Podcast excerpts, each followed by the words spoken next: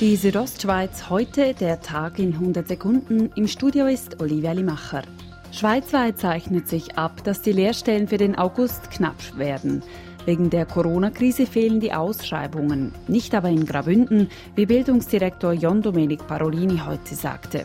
Das Amt für Berufsbildung verzeichnet verglichen mit Ende April 2019 beinahe die gleiche Anzahl ausgeschriebener Lehrstellen. Gemäß aktuellen Informationen könne man für die allermeisten Schulabgänger eine Anschlusslösung finden, fügte er an.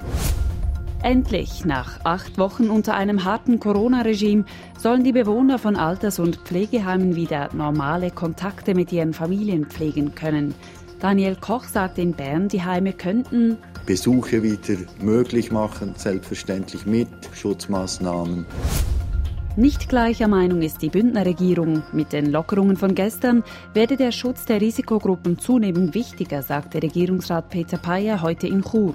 Aus diesem Grund hat die Regierung auch entschieden, dass der Besuch in den Spitälern bis am 8. Juni untersagt ist und entsprechend auch Besuche in Alters- und Pflegeheimen.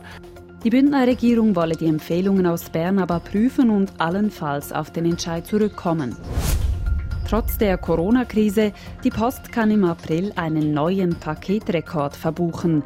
Noch nie in ihrer Geschichte hat die Schweizerische Post in einem Monat so viele Pakete befördert wie diesen April. Es waren 17,3 Millionen Pakete.